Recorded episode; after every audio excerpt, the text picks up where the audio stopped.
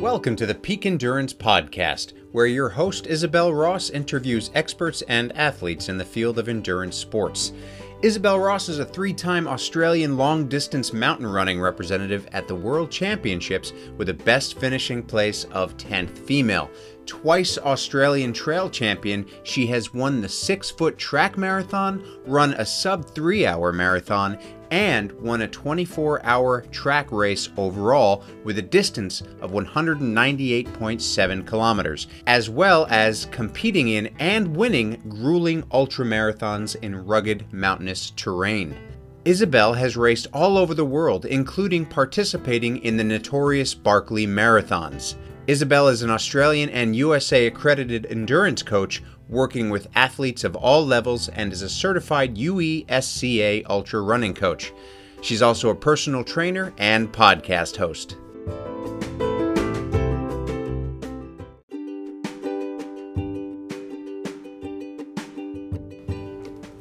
Are injuries or niggles ruining your enjoyment of running and hindering your performance? Get on top of these and see the specialists at Health and High Performance. Utilising the latest in technology and with a wealth of experience, the team at Health and High Performance can assist you with all your running injury and performance needs. So get back to enjoying your running and achieving the results you're capable of. Head to healthhp.com.au forward slash run or find them on Instagram at Health High Performance. Health and High Performance are located in Mont Albert, Melbourne, but are available for telehealth appointments not only Australia wide but also around the world. Contact them on their website to find out more. Wild Earth Australia are the online store to help you make the most out of the outdoors with top quality gear at great prices. Peak Endurance podcast listeners can use the discount code Peak Endurance in all capitals to get 10% off at checkout. Head on over to wildearth.com.au to get everything you need for your next adventure.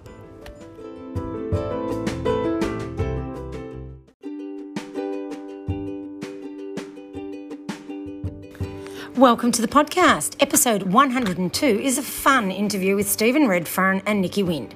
Ron also joins in with some questions as a guest host.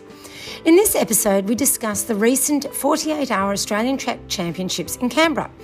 Nikki and Stephen both came second in their respective fields, and it's really interesting to hear the different perspectives of the veteran at 48 hours, Nikki, compared with Stephen, who was running his first 48 hour. I hope you find it fascinating too. And as an aside, uh, the weekend just gone was a Coburg 24 hour, and Nikki won the six hour, which I believe was only two weeks after Canberra. She is amazing. If you enjoy this episode, please go on over to Apple Podcasts to rate, review, and subscribe. It really helps grow the audience and help me get lots of fantastic athletes and experts on the show. Thank you so much for your ongoing support. And if you are looking to challenge your limits and do something amazing, maybe a 48 hour track race, maybe 24, maybe six, who knows? Either way, you need to have a structured, individualized training program to help you get there. So if you want to achieve your best, whatever that is, email me, Isabel at peakendurancecoaching.com.au to get a program started. I hope you enjoy the podcast as much as we had fun making it.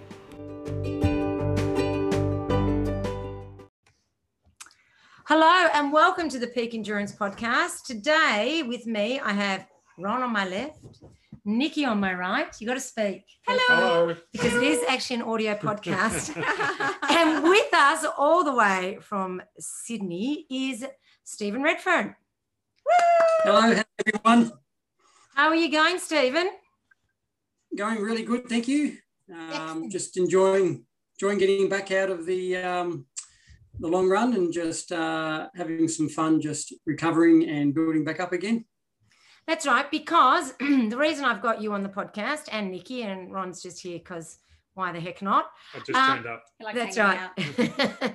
um, is because you and Nikki have both just recently been in Canberra doing the 48 hour track race. And just we'll pause for a second because that that's a bit of, deserves a bit of a celebration. Yes, I think we better open the champagne. Because you know, without doubt, Nikki and I always have to have a reason to drink. Well, actually, we don't. So we're just making up reasons now. Yeah, any excuse I'll, will do. I'll do the honors today. You do that. you keep um, talking. I will because I'm good at that. um, pardon me. So um, you both um, did really well. You both podiumed at the um, at the 48 hour track race. So, Stephen, do you want to tell us what your result was?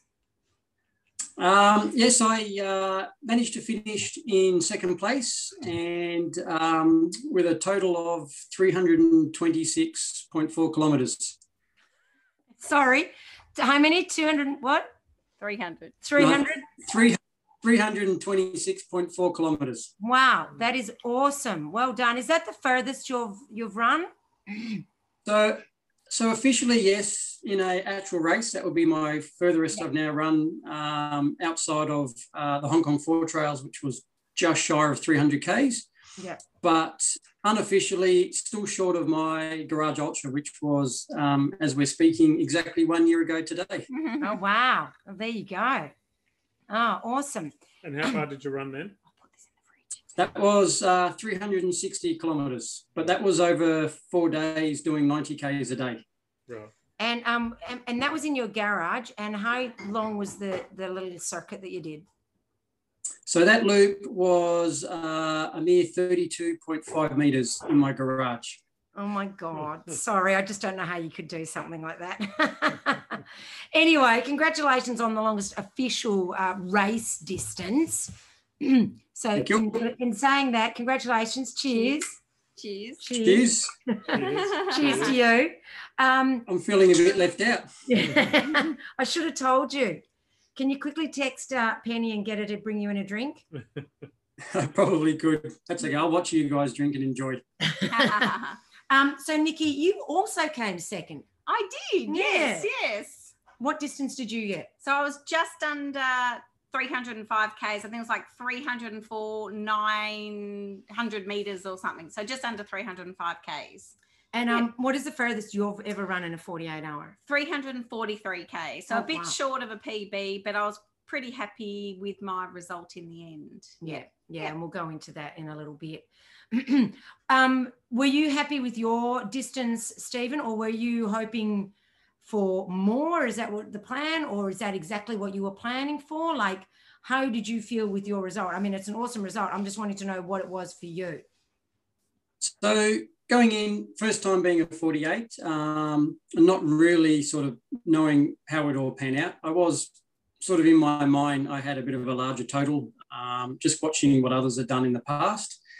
But realizing that uh, an event like the 48 is certainly not like a 24, and um, really had to reassess how we went into the second half of the race. Um, so in the end, uh, I was uh, really happy to actually pass the 200 mile mark, which seems to be a bit of a milestone. So, and with that, I think I learned a fair bit about what to experience in that second day and possibly on how to approach it um, going back and doing it again um, the next time.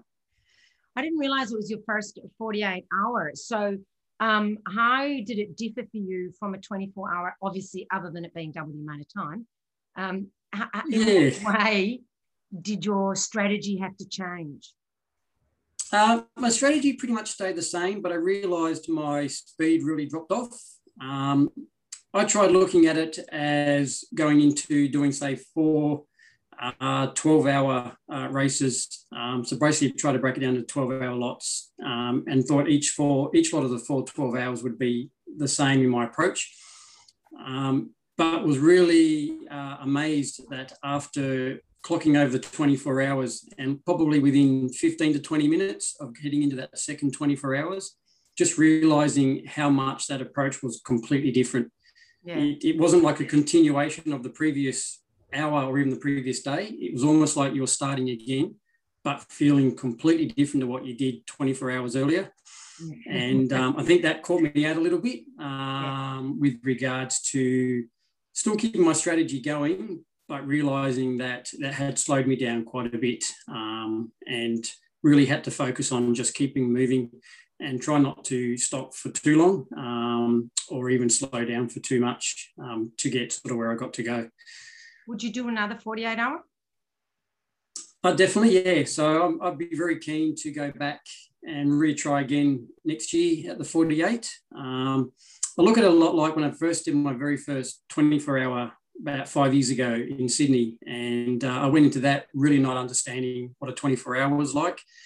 And um, that one, I just got shy of 200 Ks in my first attempt, but realized I learnt a lot in how to approach it and came back when I did my second. I managed to get 220 um, in my second 24 hour.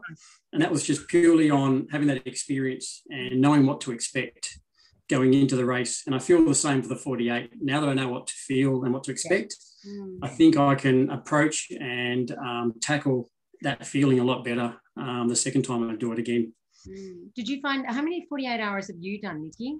Um, this was my fifth, I think. Oh my god! Scarily enough. Wow. Yeah. Sucker for punishment. Yeah. So I think um, I think it was my fifth, but I've sort of had probably three good results, two results where um, like an injury, and the other one just wasn't feeling it on the day. But I think you learn from each race, and I think you have to approach it totally different. I was going to ask that. Uh, so you after your first one, my first one was my best result. Oh wow! Funnily enough, maybe because I didn't know. I don't yeah, know. Maybe because you didn't know know what to yeah. expect. But um, yeah, like I think from every race I have learned how to approach it different. And I think my race strategy I'm happy with, but I had like stomach nutrition issues and very bad feet issues. So I need to work those things out for me. So that, that's what happened this time, isn't it? You were um off the track for six hours vomiting. Yeah, so sick, weren't you? Sort of six six to eight hours. I think I went from 10 o'clock at night and got back on about six the next morning because I kept trying to go back out there because I was vomiting and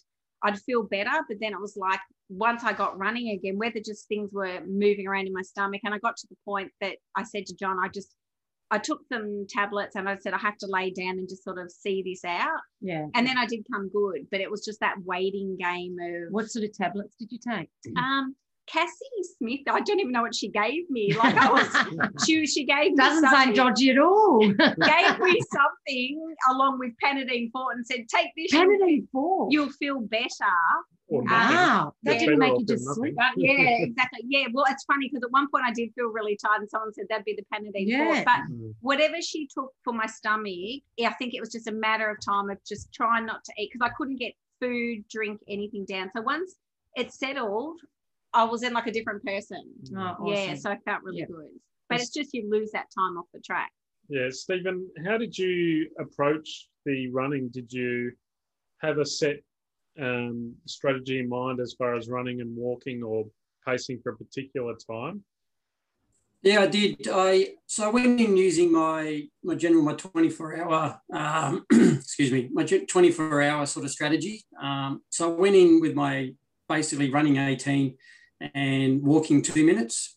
And out of that 20 minutes, so the 20 minutes each time, it allowed me to then match that up with my nutrition, which I take every 20 minutes. Okay. And I could use that two minute ah. walking time to yeah. actually take the nutrition down, which I find a lot easier. Um, trying to run with your nutrition, it just, it's really hard to have it settled.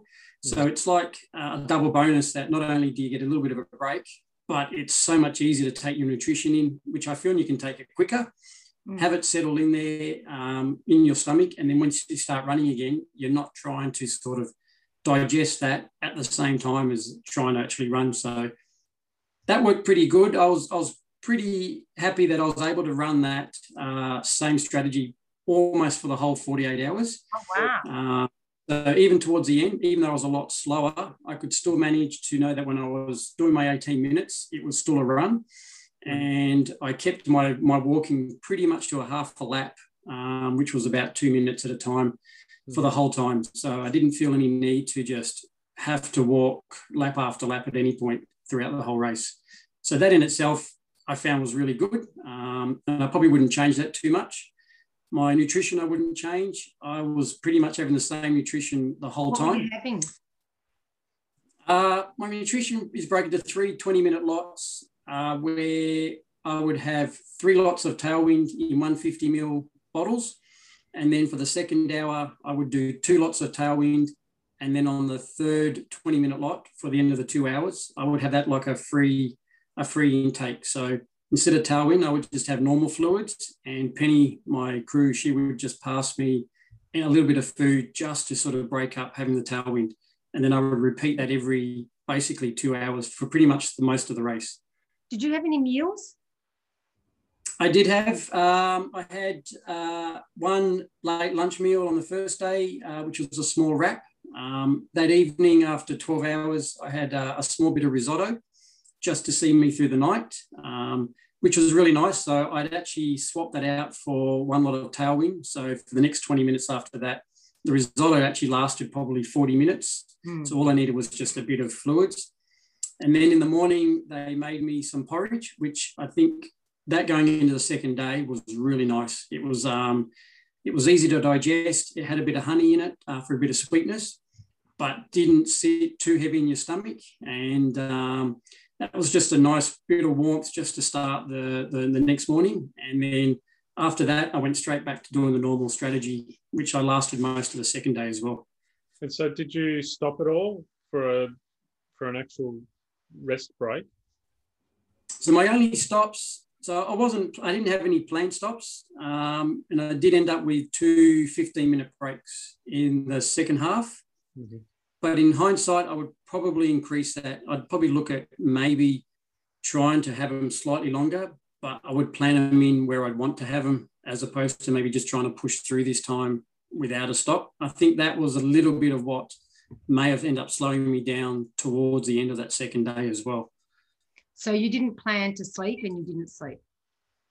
No. So the two stops, I did actually stop, cover my face up and have a bit of a break. So it was two 15 minute breaks. I didn't really sleep, but it was nice just to shut, I guess, the world out for that little bit of time. Um, but I think the body probably could have handled a little bit longer of a maybe better rest just to really ease on the legs and then maybe come back out. So I would probably strategize a little bit differently for next year and maybe plan anywhere up to maybe two one hour lots over the 48 hours possibly next time and sort of even if it broke into four half hour lots but something like that just to sort of see how that would work but always it's always basically a strategy it's always um, trying something new and seeing if it works yeah, yeah. I mean, and and it's your first one, so it's a learning experience. I, I think also too, you realize just how much time you have. Like you yeah. feel panicked. I don't know if Stephen, you do sort of you feel panicked, but then as it Definitely. progresses, you actually go, "There's actually so much time out here," which I learnt this time because even when I was sick, I kept saying to John, "I'm like, I'll be okay. I'll be okay. There's so much time. There's so much time." But I think at the start you panic going, "I'm losing time," but yeah. then you realize you've actually got so much time it's so different to a 24 where you do realize you actually don't have that time in the 24 yes um, i feel that that is just a straight through it's almost like I can understand when people call the 24 like a sprint race. Yeah. Now that I've done a 48, yeah. you realize there's a huge difference between the two. And um, definitely agree. Um, I've realized from that second day that you do have time yeah. to actually stop let everything really settle down yeah. and maybe go back out feeling a bit fresher and, a, and bit a, bit more focused and, and we can actually maybe run that bit harder. Yeah. Mm-hmm. And I think Nikki one, one minute. Ron has to go because yeah. he's got to drop my daughter at the station. so no he'll be back. So, yes. Um, so, so, you have to keep talking until I come back. Yeah, oh, we can easy. yeah, I'll get easy. I'm sure we can do that. no problems at all. See you later. See ya. All right. See you, Ron. Oh, mm-hmm. Ron, did you want to just get the yeah? Anyway, so Nikki, um, in talking about you know nutrition with with Stephen, mm-hmm. what was you what's your nutrition like? Because he uses Tailwind, but I don't think you use no. liquid nutrition as much. so Stephen and I did have a conversation because we did share the day before together and chatted, and we actually sort of went, yeah, we've got similar nutrition. So where Stephen had his tailwind, I have gel. So yeah, I predict I usually use the SIS gels, and I tend to go on every half an hour. So on say the, the half SI gel. SIS, yeah. SIS, yes, the, yeah, I've used them before. Yeah, yeah. yeah, So on the half hour, I would have a gel. Yeah. So you know, ten thirty, have my first gel, and then at eleven o'clock, I'd have a piece of food. So that might be like you know a few Pringles or a bit of fruit or sorry, um, I didn't know Pringles was food. oh, they're yummy food. It, you know, it's great food. Yep. So I'm, I'm in Pringles. so just something, you know, either you know some sour worms, so just a little bit of something. Um, and I think for me, in all honesty, it was very hard. And I don't know about Stephen, but we didn't have a crew for the first sort yeah, yeah. really like we had Simone there, but I think when you don't have like your own crew, your own dedicated crew, I was sort of going, do I need something? Do I not need something? And I didn't want, I felt like I was It's just. so nice not to have to think with a crew. They just give it to you, you eat it, Yeah. and you do what you're told. yeah. So I sort of felt like my nutrition didn't really go to plan as such. Yeah. Um, and I was sort of guessing, do I need something? Do I not need something? And, you know, I've had issues before with stomach. So it was just one of those things that just didn't work on the day. And then, you know, the, the funny thing was, second day, I could eat and drink anything. Like I Does was eating, that an annoying? I was eating pizza, I was having pasta, I was having rice, and I go, everything went down. So who knows? It's just Yeah. part of it. And so normally, do you plan to sleep in a 48 hour? No. So I didn't actually like, even though I was off the track, I didn't actually like sleep. No, well, you couldn't if you're Um, vomiting, could you? Yeah. So um, but I didn't really go into it with a plan to sleep. So I I thought people who did 48 hours would sleep. not many people really did. Okay. wouldn't, did they, Stephen? Um, so I think that yeah, when you look at the top runners, okay, Cheryl was probably one that stayed out there did not pretty much non-stop the Mm. whole time. Mm. But when you look at first and third male, uh, Ewan and Maddie, Maddie. um, they both had planned quite large amounts of sleep within their uh, strategy. Mm. Uh, for Ewan, it did, it did work because he ended up with an extra 20 Ks ahead of me to win the race. Um, and he had probably half a dozen uh, sort of small blocks of sleep uh, where he actually sat down and properly slept. Um, and whether that actually allowed him to come out with a bit more strength, um, yeah, very hard to know. But yeah, in the end of the day, he, he had more sleep than certainly what I did and still managed to come out with So a bit more speed. Because something that I struggle with is sleep deprivation and the sleep monsters and being wonky on my feet. And, and I'll get you to answer this too, Nikki. But uh, Stephen, first, how do you stay awake? Uh, Not Probably natural just to stay awake. I, I didn't find that too bad. Um, I probably the two times I stopped for 15, uh, both on the second night. Uh, one was a little bit early. Uh, that was probably around the 10 o'clock mark. Um, and then my second one was probably around, I think, close to four in the morning. But outside of that, I, I feel focusing on just what you're doing, especially keeping up. I was quite happy to keep up with that strategy of running 18 to walking two. So that really made me focus on what I was doing every 20 minutes without really getting into that sort of drone of the same laps laps in laps out which at that time of morning on a second morning would probably want to send you to sleep so i did find that that was enough to keep me focused on on the event um, and actually of what i was doing and then soon as soon as the daylight came um, especially even at the end of the second day going into that last four hours Mm. I was wide awake again. Yeah. Um, as soon as the sun was up, Yep. it was like I could have gone all day. But it's not magic for me. I want to know where the magic is. It's it's it's almost just in your in your brain receptors. It just tells you that that's finished. Um, you don't and I even realize you haven't wondering if also, you know how you, how you said you had porridge in the morning, because for me, like porridge is a, that's what you eat in the morning. Um, is it like one of those things that makes you go, oh, it's morning, time to wake up. I've Mm. eaten porridge. Would that have helped? I- Do you know what I mean? I, I, I reckon that that I reckon really did help. So at the end of the 24 hours, because I managed to just reach 200 k's just before the 24 hour mark in uh, the first day, which allowed me. I was quite happy then to stop. I actually changed some shoes, uh, put on a different top um, at that point, and that's when they decided to say, "Hey, here's some porridge for you." So even though it was still 10 in the morning, um, to me it was like I was starting my new day.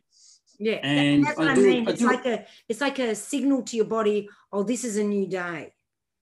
It was. So I put on new shoes. I put on a, uh, a new top because it was warming up again. Um, had my porridge, went back out after 15 minutes, and it actually felt like, as much as it was tough, um, it did feel like a whole new day. And I even forgot that you hadn't even slept the whole night before. Mm, And it was like starting all over again. mm. And that, that got me Take through word to for it.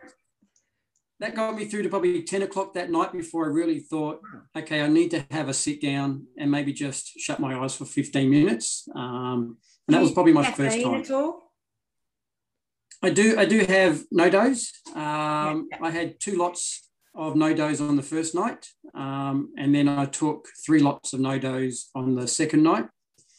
But finding them further you go into a, an event like that, and I found that out at Hong Kong Four Trails, the more you go in, the more you probably do are tied within your body, not that you may realize. The NoDoz actually don't work nowhere near as strong as what they would when you're alert.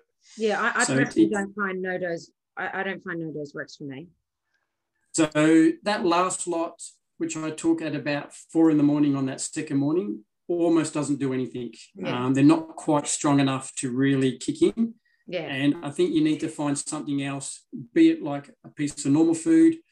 Mm. Um, as you said, have something that puts in your brain that you're about to start a new day is probably yeah. the better way to go. Um, but the NoDoz for the first lot, definitely no problems. Um, but yeah, as you go on, and I found that out on four trails um, going into that third morning. I had two NoDoz, which literally didn't do anything for yeah. me, and I was still, I was still actually running on that track um, after I think it was about 48 hours, and uh, we are just coming into daylight, and I swear I was actually sleeping while I was running um, for a period of time. Yeah, even to the point where I had to stop. Yeah. What What do you? Oh, do you want me to get around to get some more champagne? No, I'm right. Yeah. What do you do for um staying awake?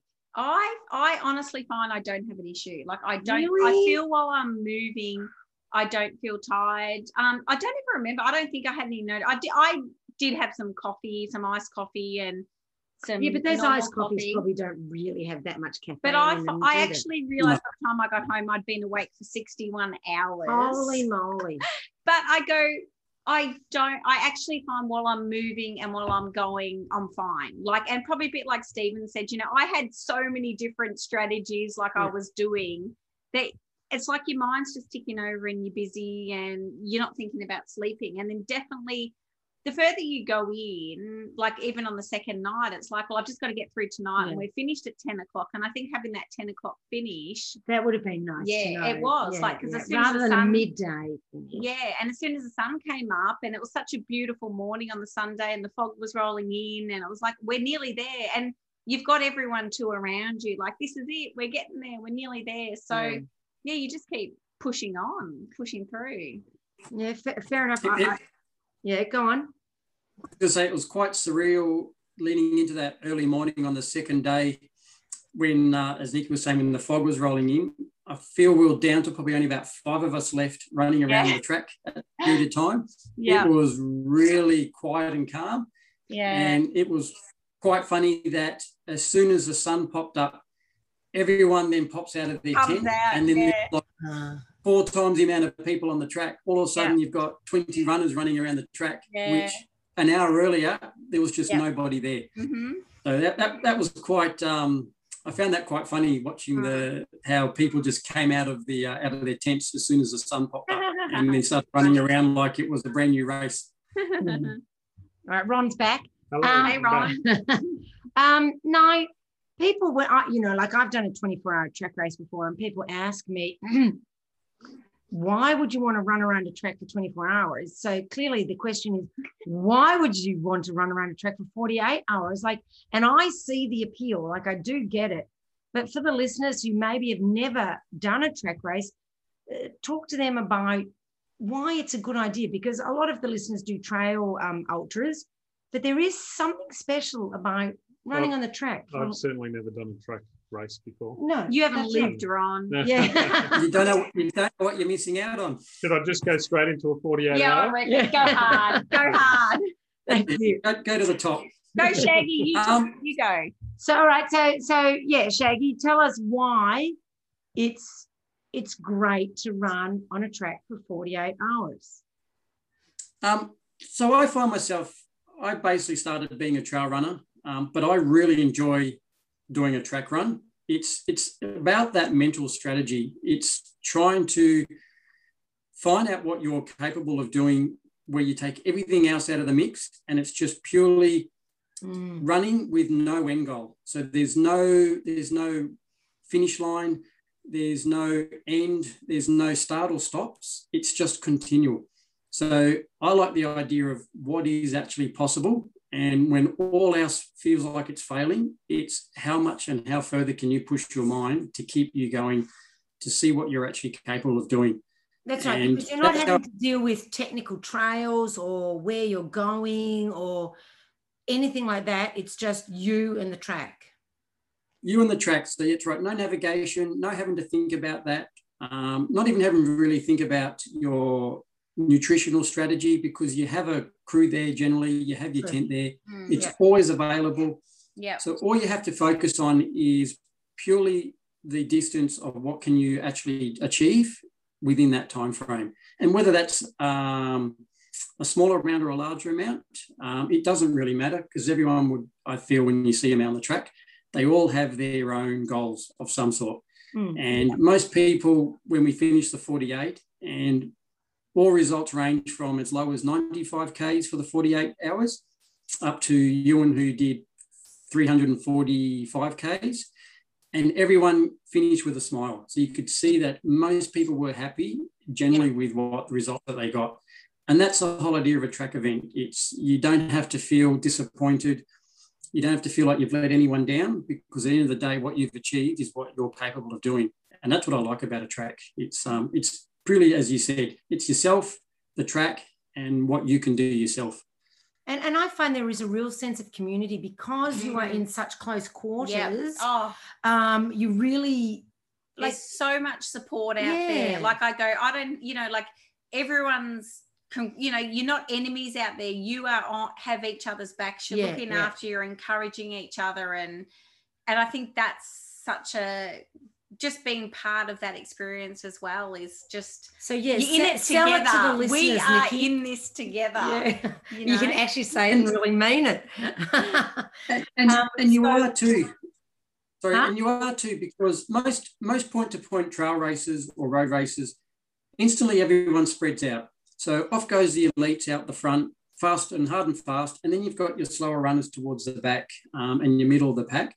But no one then ever gets to integrate with anybody else. Hmm. yeah. And often you'll find, in especially a lot of the point to point races, how much the, the back markers start to feel anxious about being held, like holding up the event or holding up other people. And often that plays on their mind and can actually And give them a beating little bit of a cut-offs and that. Mm. beating cut-offs or even just holding up watching organisers wanting to pack up before they actually get to finish um, whereas on a track everyone is integrated together. So it does and no one really has to care whether they're there is no real back marker or front runner. Just mm. everyone's running together. Everyone will actually finish at exactly the same time. Everyone starts at the same time. And everyone comes and goes and stops and has their food and their strategies all on the same place. So it's, and I think that's as Nikki said, that's where that community really joins in on the trail. I'm sorry, on the track, Mm. and that's what makes the event so so special. Um, not so much the scenic or the technicalness. And Or- everyone's or- crew, you know, like Yeah, I go, oh, yeah. everyone's crew, like They no matter who other. you're crewing for, everyone's clapping you. And, you know, I know so many people I didn't even know were like by the end knew my name and go, you're looking good. And, um, you know, and I go, even that, I go, they're there looking after other people, but they're still wanting us to do well. So Hmm. It- that it is really different, isn't Mm. it? There's something different about track racing. It's um, I, I- I felt the love community- it. Yeah, like I go, was what made it for me. and it's just yeah it is like stephen said it's just something keeps drawing you back because like i know for me it's like i can go there i don't have to think about trails getting lost carrying my nutrition wearing a pack and you can just be and i can just get into a zone and put my music on and Mm. and the hours just tick over and over and over and it's like you're in your happy place and it, it's just such a great experience Yeah. Also, one thing with the track running that you can't do on anything else is you can't hide anything. So Mhm. everything's there for everyone to see.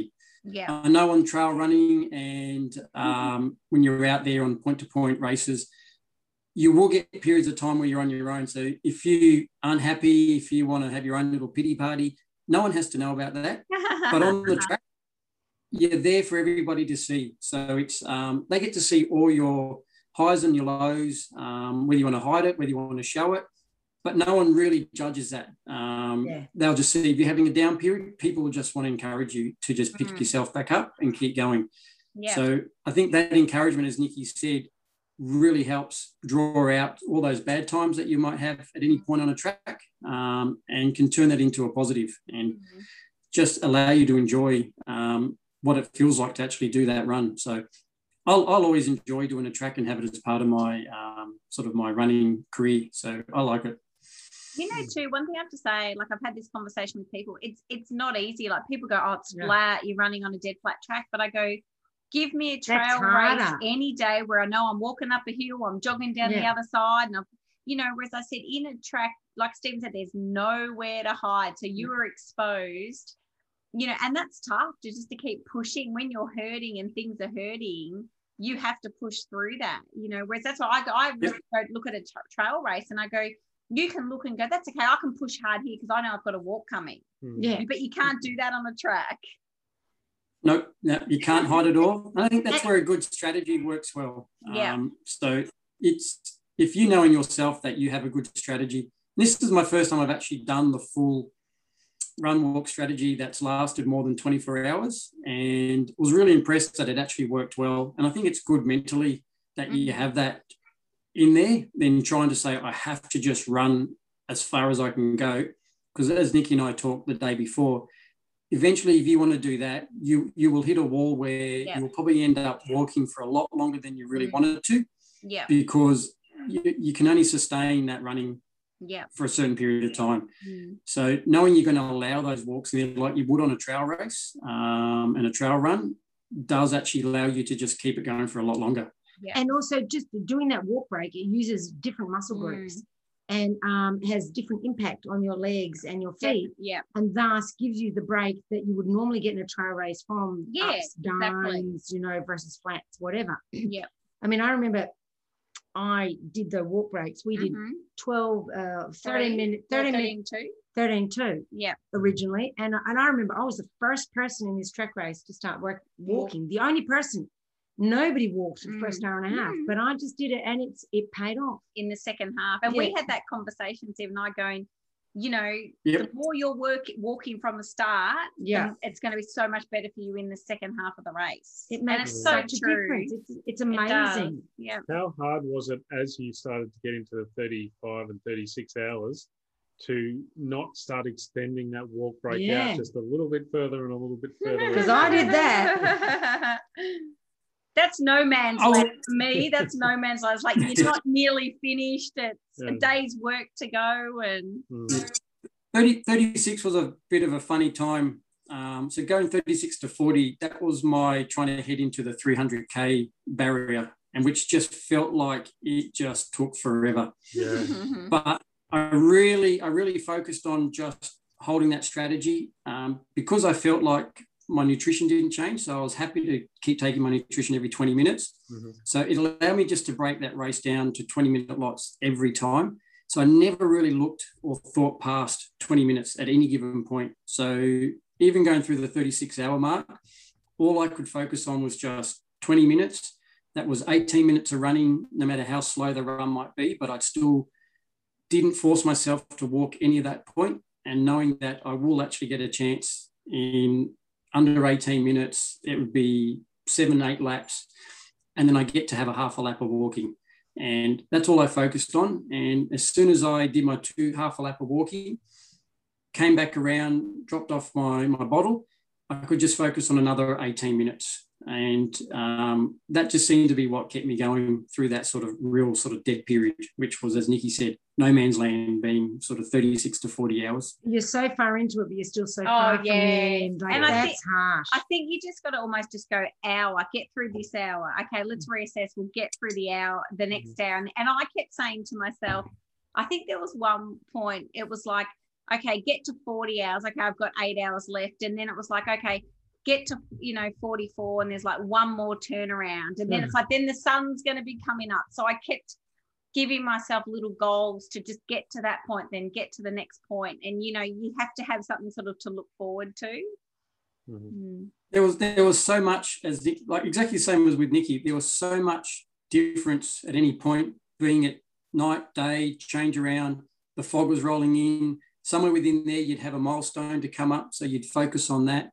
Um, you'd focus on, well, I'm coming up to a point where I can have something solid as well. Mm-hmm. Being so much to that, at no point did it feel like that you were trying to focus three, four, five, or six hours ahead because mm-hmm. there was so much in between that you didn't get a chance to look that far ahead. Yeah. So that just seemed to disappear the hours a lot more, I thought, than I'd ever expected in a mm. race of that length. So yeah, yeah, it's um that that worked really well, and mm. a lot of that would I would take into the next year. Um, mm. It would just be, as Nikki said, your feet really get hammered in a 48. Um, that was probably the sorest my feet have ever been. Mm. Uh, not so much as in, I got one blister between my, uh, on my left foot, just between my big toe and my next toe.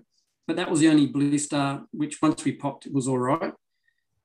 But just the impact or impounding on the feet um, was something that was definitely new and having to really sort of focus on that was a bit different. So it's, um, I'm not sure how you can change that but mm. more just, I guess, know that it's going to be there and just having to push through it and just sort of try and focus past that. Um, May I yeah. ask what, what kind of shoes were you wearing? So I wore, uh, I started with a new Hoka that's out, the Mach 4. So it's like a slightly lighter version of the Clifton and really as much nice. padding as the Clifton?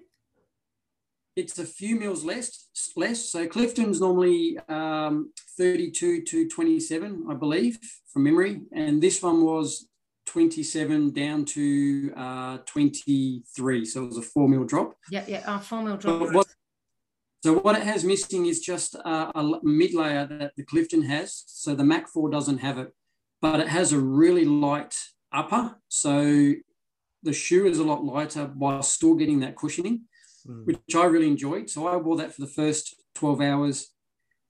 Was I did swap over into the Cliftons for the middle section. Um, and then that sort of lasted for a point where I found that a little bit too narrow. So I went back to the, the Mach 4s for another five hours in the middle. So, so that you found and, the Clifton narrower?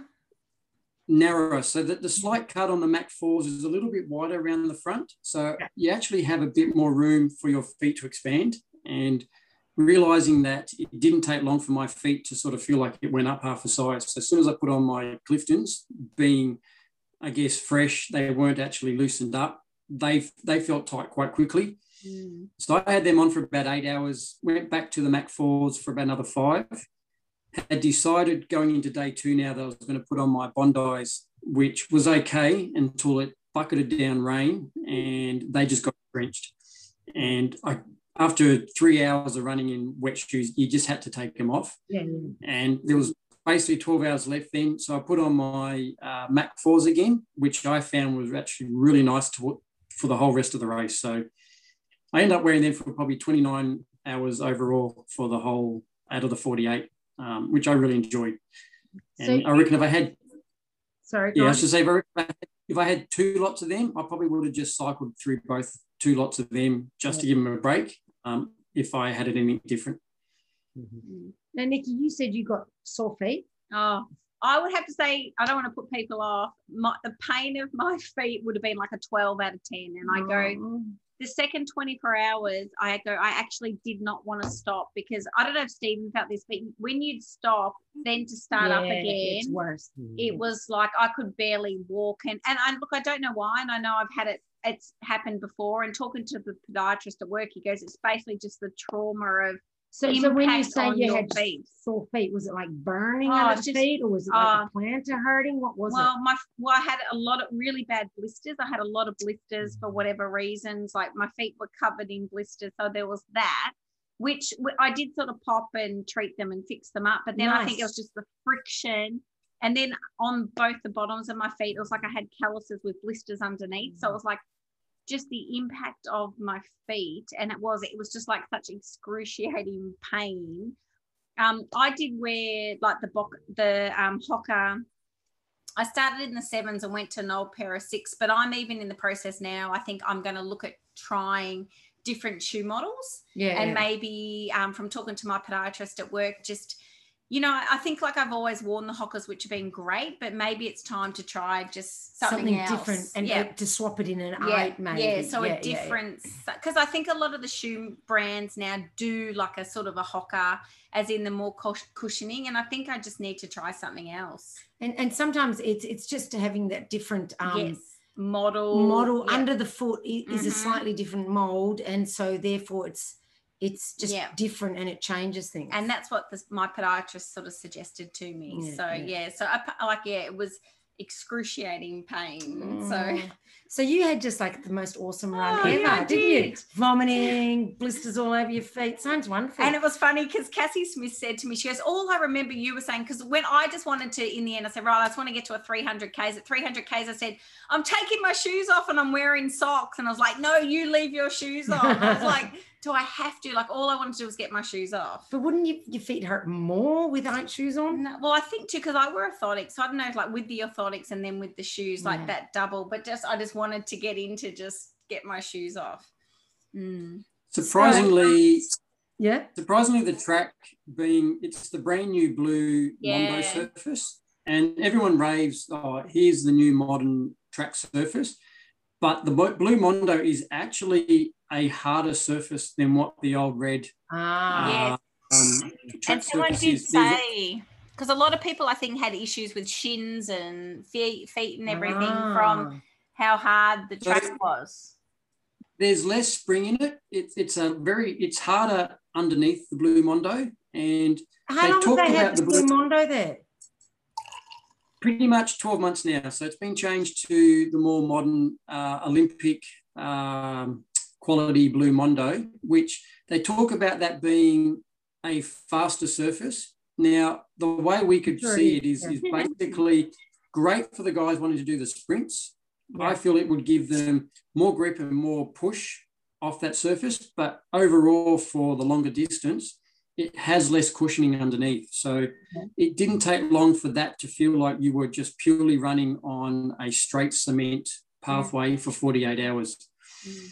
And I found that on the old red uh, red surface that you get, it does have more spring in it um, overall. And my feet did not feel like it had as bad as pounding on the older surface as what it did on this one. Yeah, yeah. So whether that was a change for Nikki, because that, that would be your first oh, big run on a blue surface. and earlier, like I remember saying to John, like really early, and you know when you do the old, my feet are hurting, but don't tell anyone. like I'm going, what's going on here? You know, and I said, I've, I know I've had this before, but never that early. You know, and I know from talking to other people, like you know, they had sort of shin issues and stuff. And I think it was Billy or Martin just said, yeah, the new track is a lot harder than what they've had before. Yep. Yeah. No, in, in, and in saying that, you're saying you've had a shin uh, reaction, bone Yeah. reaction. So during the, tw- I mean, probably like everyone, you obviously, when you run for 48 hours, you're going to end up with all sorts of niggles. And that's, I think, just part of what we do. And I did have, um, you know, a pretty sore shin while I was running. And then, you know, I rested afterwards and then I just actually went out for one run. And basically the next day I couldn't walk. So I went to the physio. So he said it's just an over, you know, basically an overload from the 48 hours. So I did have a, a stress reaction, which I haven't ran since. I've had to not do anything for a week because he basically said if you keep running on it, it will be a stress fracture. So um, it's settled down now, and then I go back to the physio on Monday, and we'll just hopefully it'll be okay to start running again. Mm. Yeah. And and that's the thing. You've just got to be really careful. How's how's your recovery been, Stephen?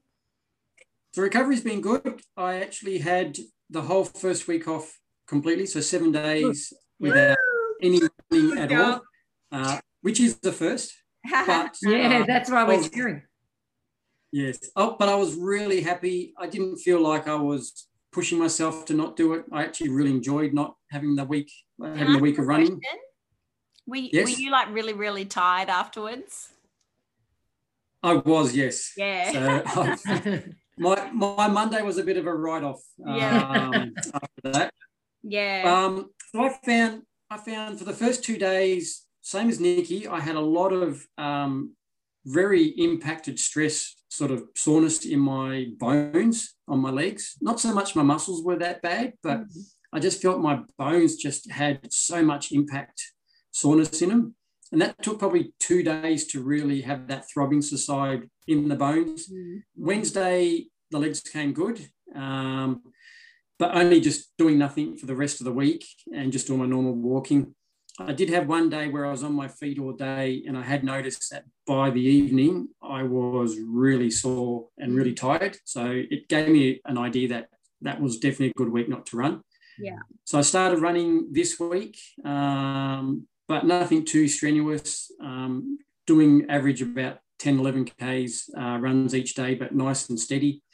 I had a day off midweek. So, so far total, I've, I've run 57 Ks for the week, but feels really good. And yep. I've just noticed that every day this week, it's just getting nicer and nicer. Yeah. So, yeah. Um, but so I've just built it slowly. 57 Ks. And for some people, that's kind of their average kilometers and that's your recovery week right?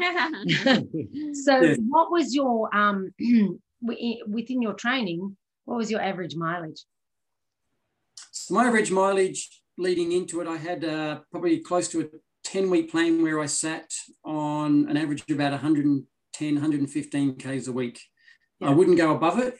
Um, i probably wouldn't go any lower than about 105 i try to keep it not too high mileage but I was still allowing myself to do a long run within there. So if I happen to do a 60K long run within that week, it would mean I'd have, say, two rest days and only make up the rest of the week to the 100 and say 15K mark. Mm-hmm. So it was still nice to have the long runs, but I really, for the first time, decided to keep the high mileage down and not go in feeling like I had high mileage fatigue, um, mm. but feel a lot stronger, which I think worked really, really well, awesome. having that consistency and I'll, I'll, probably do that again, but even do it for a longer stint next time. Um, I quite enjoyed that. Yeah. Good. Yeah. Good.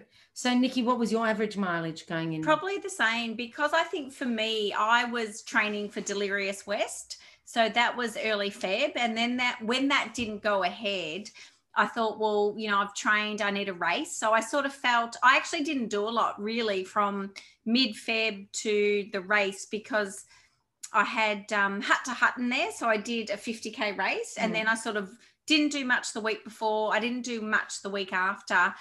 And then I think it was only about four weeks in between, like sort of Hut to Hut and the 48. So I actually was probably doing 80 to 100K, probably not even that actually, because I had did also come out of um, hut to hut. I was having a bit of a hammy issue when I was sort of alternating running and biking. So, and I sort of was under that sort of, I've done the training. Yeah. I need to be extra, extra fresh. So I sort of went on with the less is best because I didn't feel I needed to train. Like I felt the training's in the bag, I've done that. So go into that being really, really fresh. So it was probably 80 to 100 Ks, even if that, yeah, it wasn't a lot of training because I feel like I'd done the training.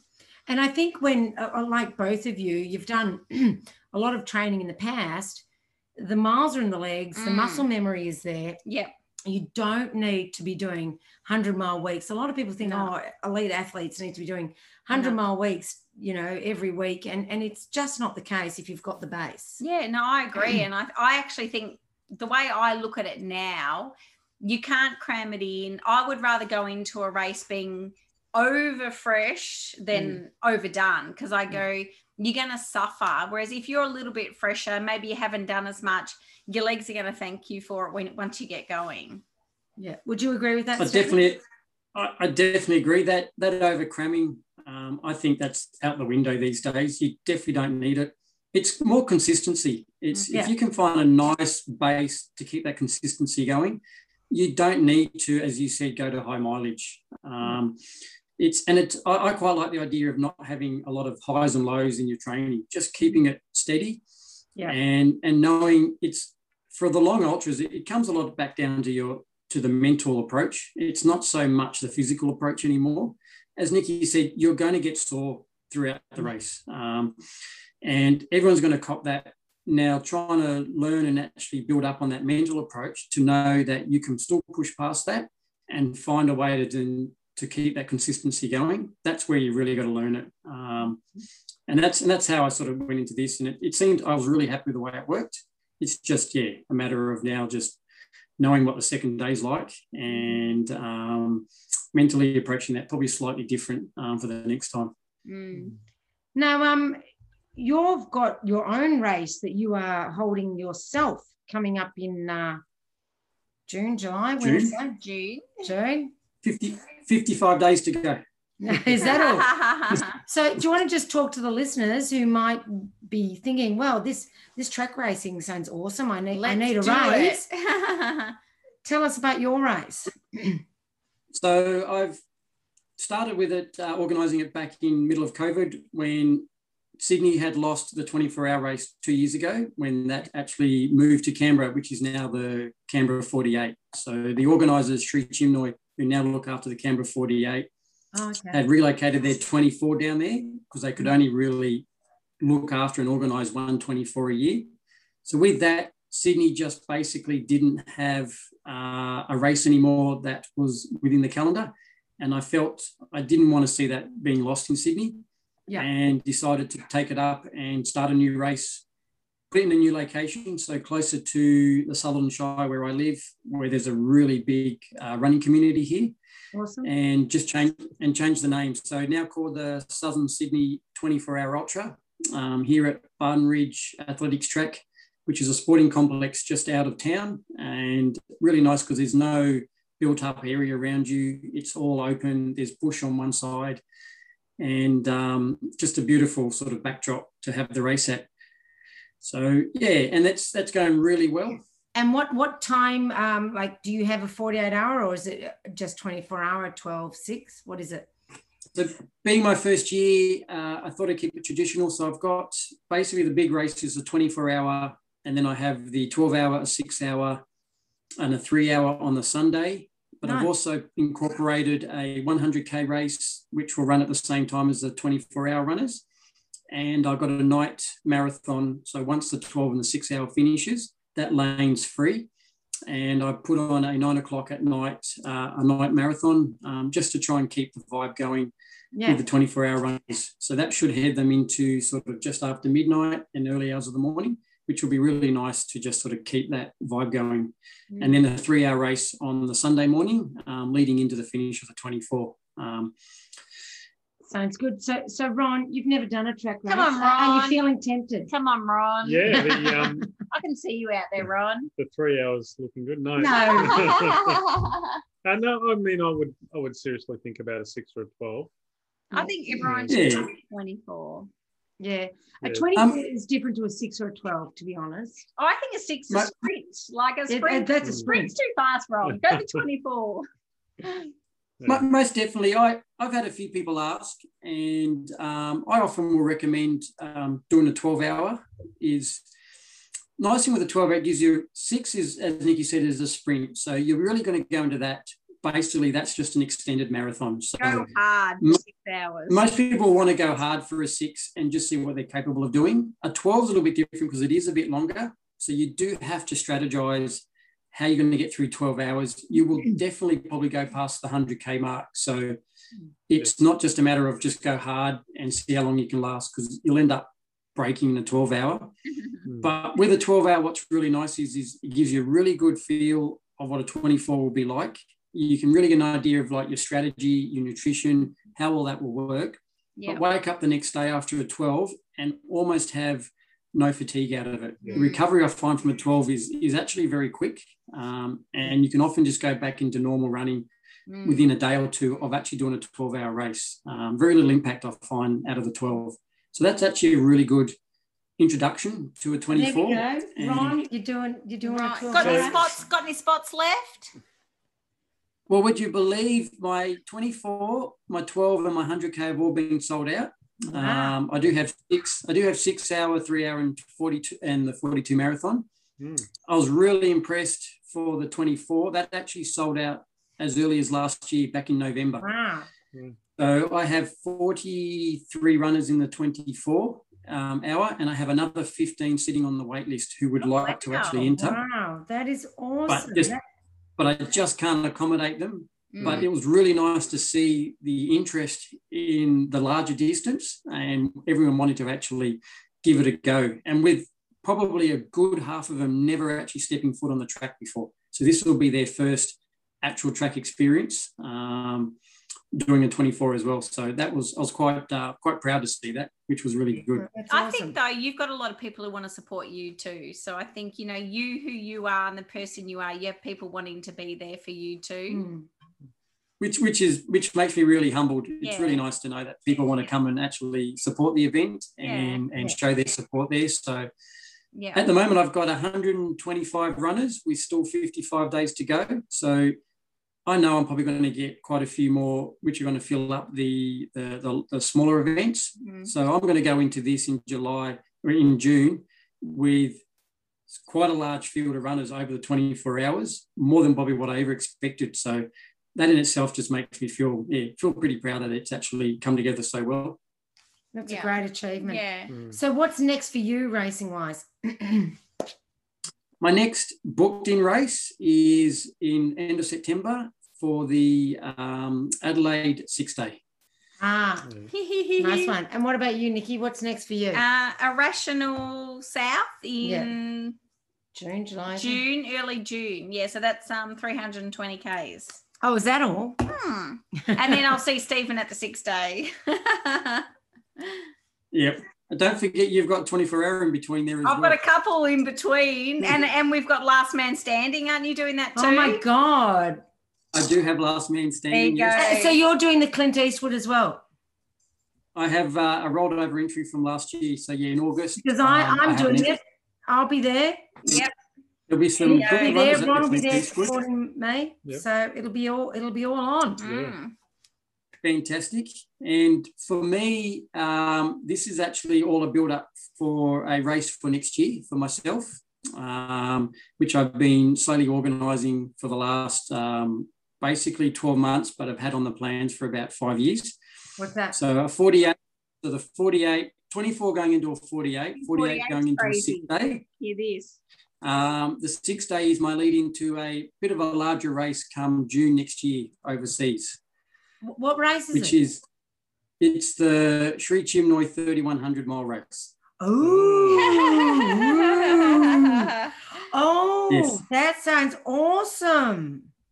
So I've I've been I've already been reserved and allocated a spot come next year. Um, and I've been Oh. working with Sri Chinmoy Australia, who been working with Sri Chinmoy in America for about 12 months. And um, basically, that's what this year is all about for me. It's my build up to that race for next year. And Awesome. even though So- there's so- no, I have to ask, what do you think uh, with travel? What are you thinking?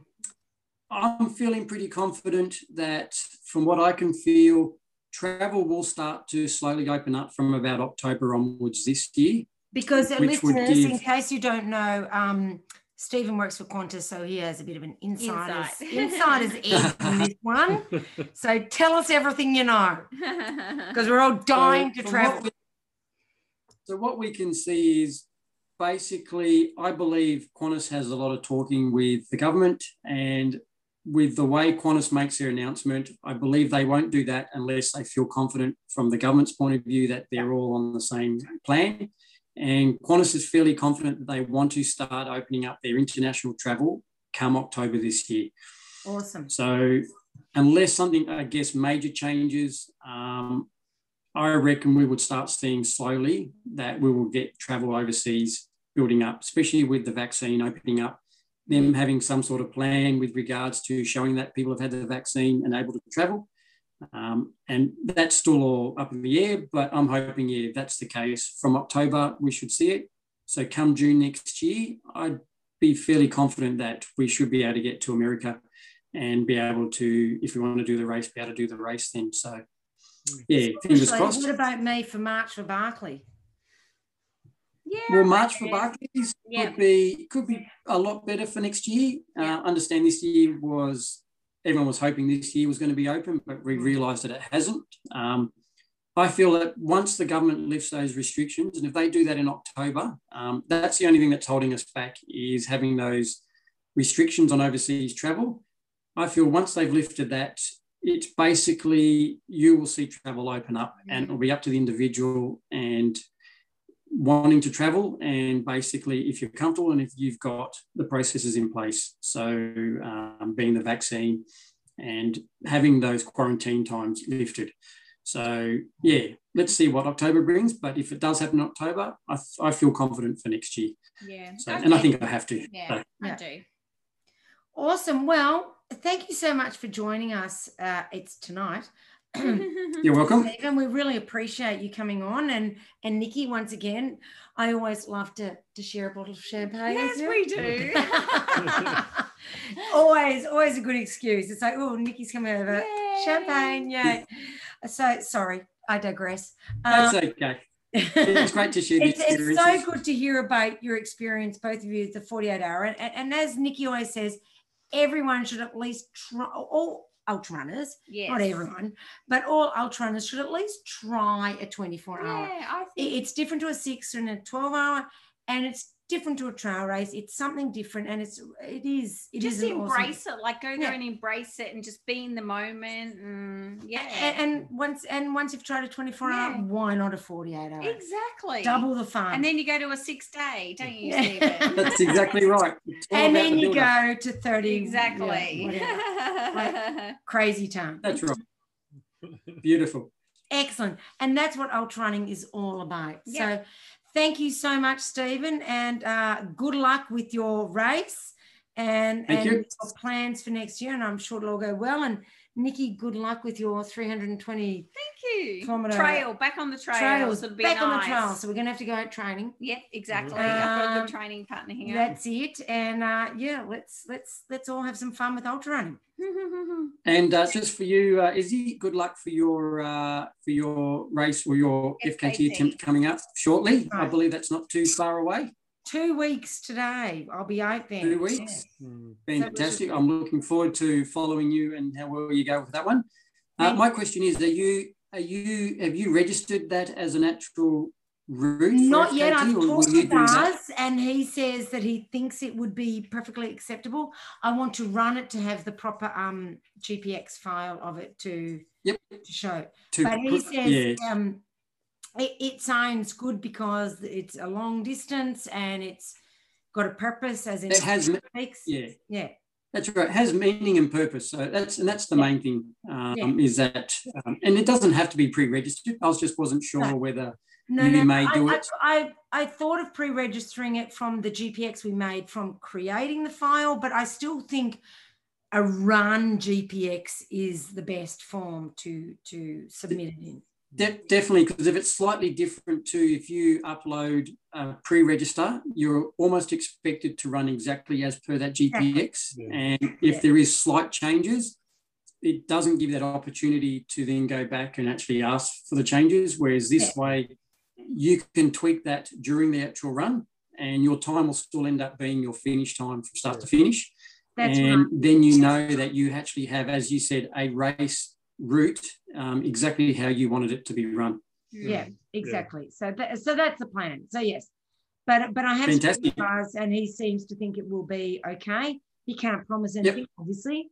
Um, but yeah, we, we shall see. Look, looking at what you've been doing and what you want to achieve with the, it's the seven major peaks of Victoria. Is that correct? Yeah. Yeah. Um, I can't see how that can't be accepted as a route, um, especially after seeing a few routes that have been entered Yeah. here in New South Wales, which don't tend to have. Some of them don't have as much purpose as I expected, Mm. Yeah. but for something like that, that that has meaning. So exactly right. I think you'll um, have no problems having that one Yeah. accepted into the FKT uh, files for uh, a first run. yeah so yeah that that should be all a bit of fun and yeah so uh anyway we're all we're all Well, good luck. our running and everything's going well so yeah thank you Hmm, once again and um we shall catch up soon no doubt to see how all your adventures are going and and nikki maybe we can catch up after your um yeah. delirious east Irrational East. oh i can't remember Delirious delirious West. west Irrational rational East. east i don't know i'm getting confused anyway there's so we are so spoiled for choice That we is are. what Thank God basically- running's back and Yeah. happening. Mhm. All right. It certainly is. And yep thank you. Bye. no worries thanks Bye. bye. Bye, Shaggy.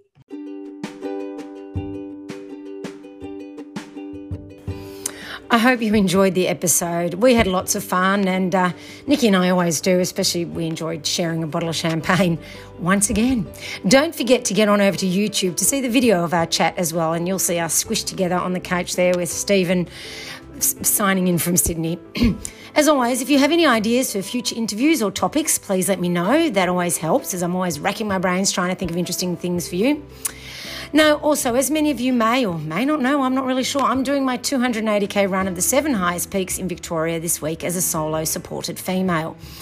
I start on Friday at 4am, starting with Mount Bogong and finishing some many hours later on the top of Buller. I will share my spot tracker link on my Facebook page, so get on over there from about Thursday. I should be posting that if you want to follow me. For the reason that I may be ever so slightly tired, I won't be putting out a podcast next week. I do hope you understand. I'm sure you do. Please, I would love it if you sent me words of support during my run, if you can, on Facebook, as I'm sure they will help. Have a great week, and I'll be back after my run, hopefully with lots of positive news. Enjoy your week.